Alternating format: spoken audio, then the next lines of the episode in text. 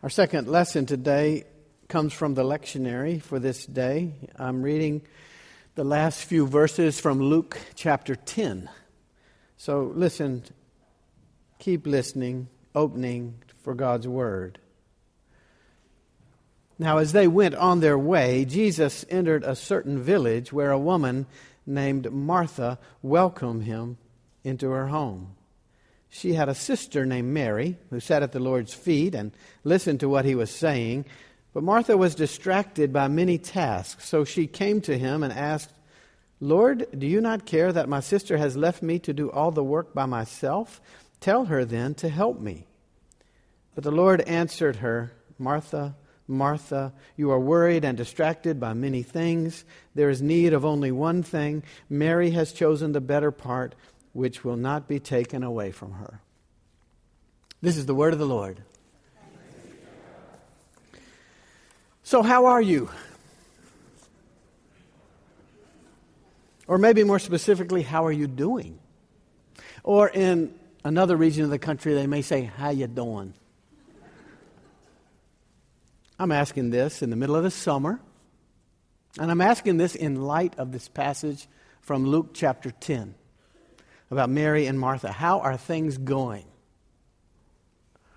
I'm also asking this aware that many of us have various issues that we are dealing with in our hearts and in our lives. We have personal concerns that challenge us. We're moving through transitions as a church, as a city, as a world. We have heartaches and hopes that we carry and try to balance. How are you? Maybe one of the problems of our life and our world is how we think about how we're doing. If we woke up with food in the house, from a comfortable bed after a good night's sleep, with access to medical care and doctors, then we should be mostly grateful.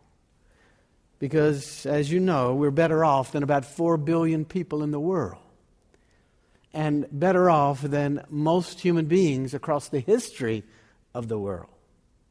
But that's not the main point, at least not today as we look at this passage from Luke 10. The point has to do with our fundamental sense of wholeness and hope, our fundamental sense of connection to God and God's purposes. Now, I would bet that most of you are somewhat familiar with this passage from Luke about two women, Mary and Martha. But did you hear, and I mean really hear, what Jesus said to Martha? He called her name twice, and then he says, You are worried and distracted by many things. Worried and distracted by many things. I think those words might allow some powerful connections to you and to me because those words just might be pretty descriptive of our lives. It's so easy to get worried and distracted. We worry about our kids. We worry about our parents. We worry about our jobs. We worry about our loved ones. We worry about church members who are going through turmoil what they're dealing with. We worry about our culture. So much polarization and tension, especially this week following the Zimmerman trial in Florida. We seem to want access to guns and we want stand your ground laws, yet we also need safety and justice, and it's not working out too well, it seems. We got work to do.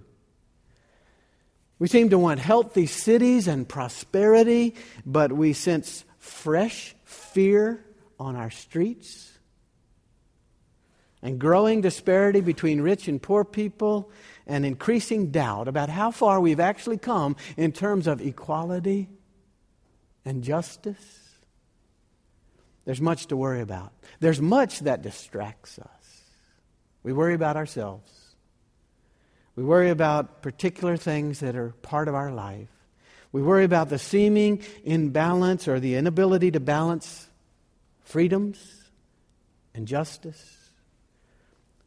We worry about the ongoing struggle with racial tensions. We worry about marriage equality issues. So many others. How are you doing? How are you doing?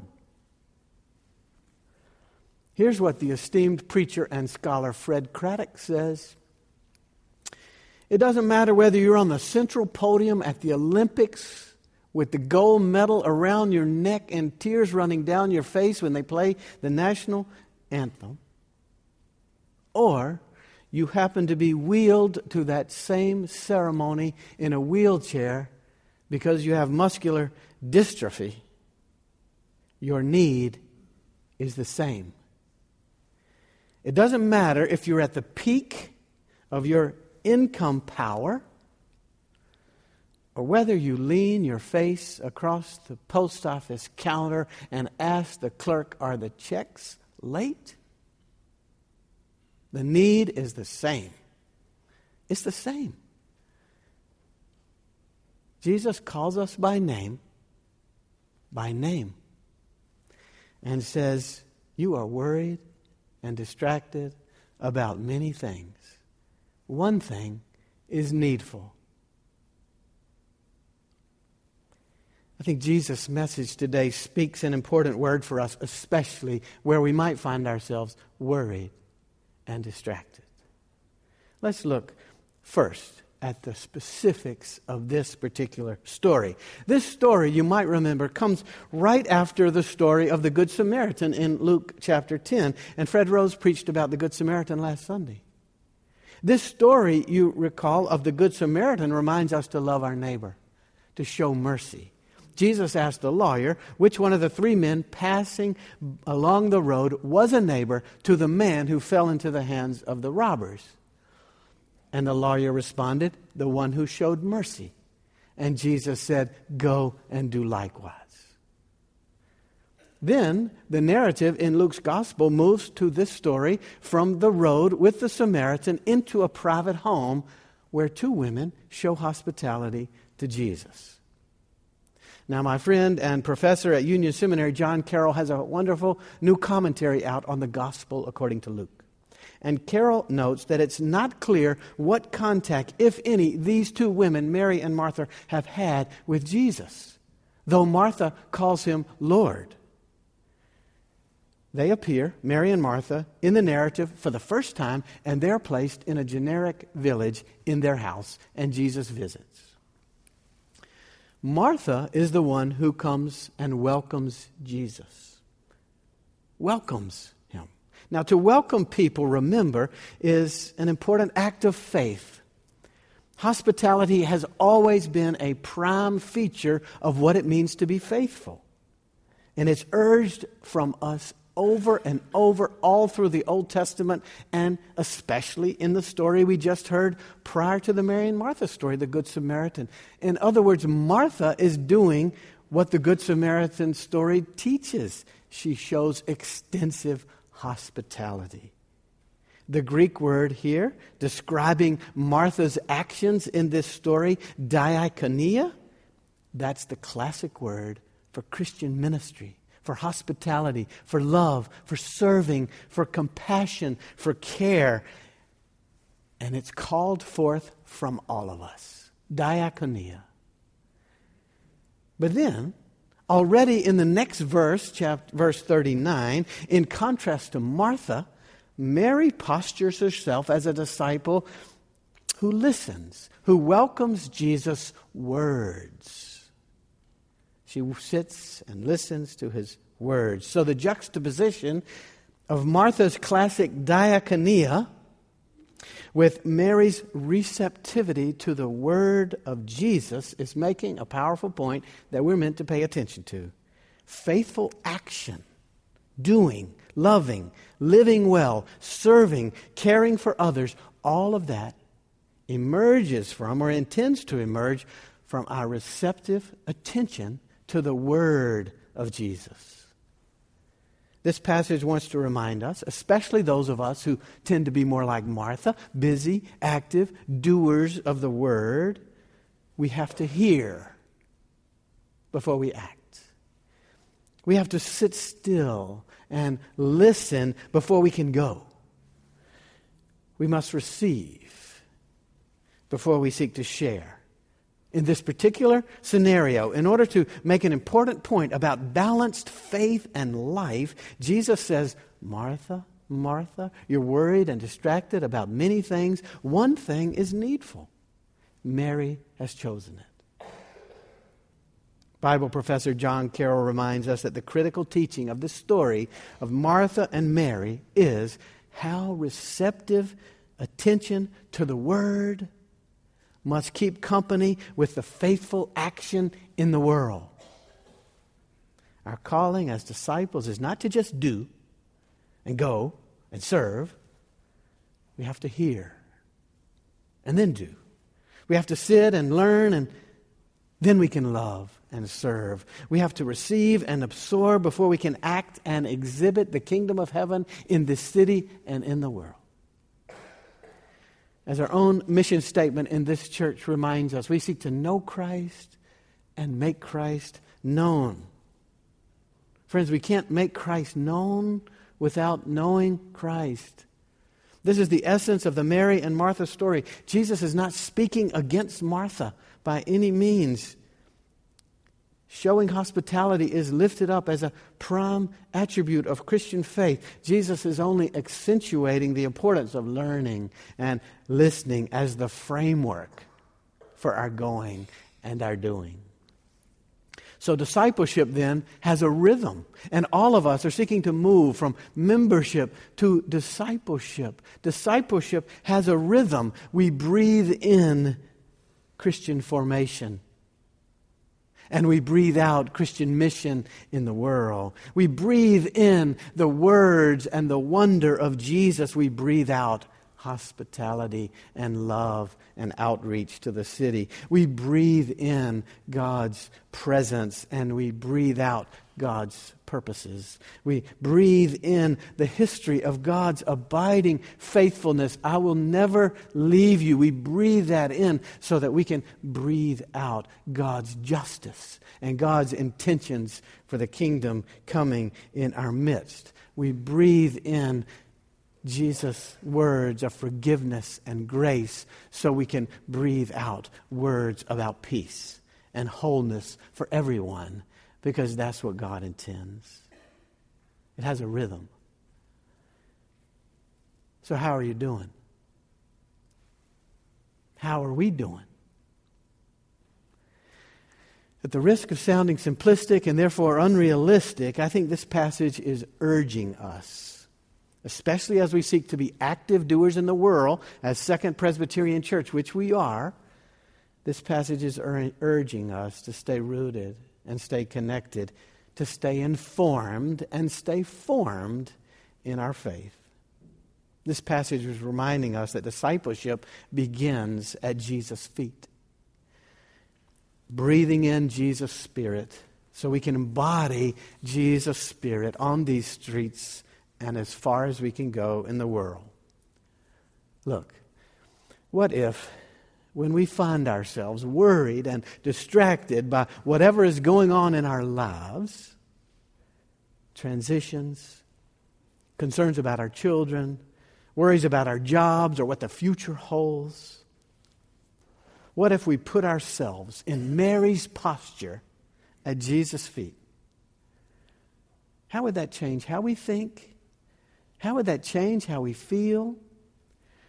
What if we gave attention to listening and learning about Jesus' promises and Jesus' wisdom? Wouldn't that allow you to go back to sleep at night? Wouldn't that allow you to live with the serenity and the kind of trust that Psalm 46 talks about and so many other scriptures point to so that we can live in God's presence all the moments of our days? Jesus reminds us that the light shines in the darkness no darkness is too great for Jesus' light. Jesus reminds us that all will be well and all manner of things will be well. We want to breathe that in.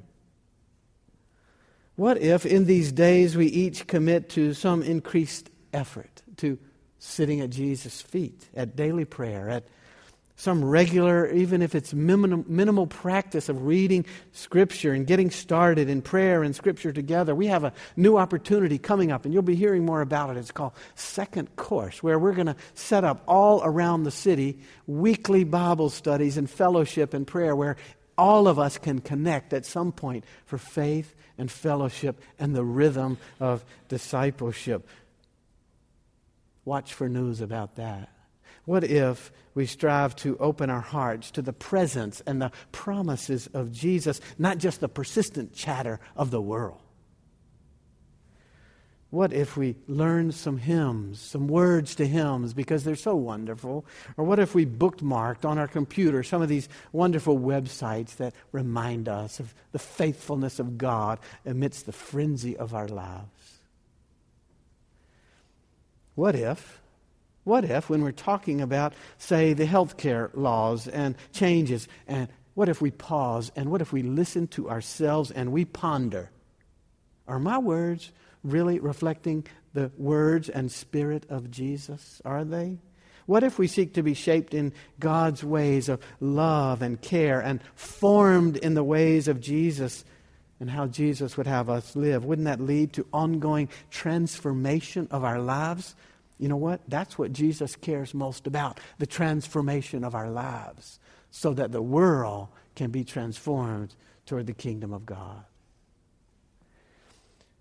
What if, when we find ourselves thinking and talking about the Trayvon Martin case, we actually paused and made sure we're talking as disciples? That case generates questions about our justice system and our laws. Maybe the laws worked, but maybe they're not the best. Well, that case promotes fear and uncertainty among many, many people. The verdict reminds us that we can do better. We can do better as a society that stands for liberty and justice for all. See, to sit at Jesus' feet is what moves us from worry and distraction to faith and to focus. God has plans for us. Indeed, we belong to God. We have work to do as God's people in this city and in this world. Let's listen and discern.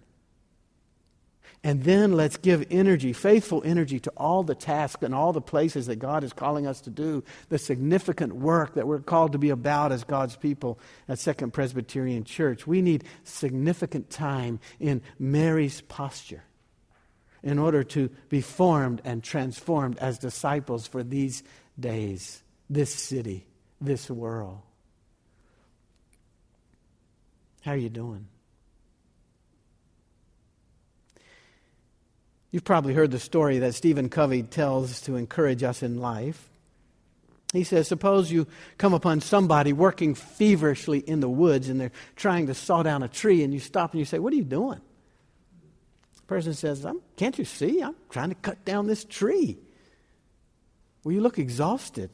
How long have you been at it? Well, over five hours I've been doing this. I'm beat. This is hard work. Well, why don't you take a break for a few minutes and sharpen that saw? I'm sure it would go much faster if you did that. I don't have time to sharpen my saw. I'm too busy sawing.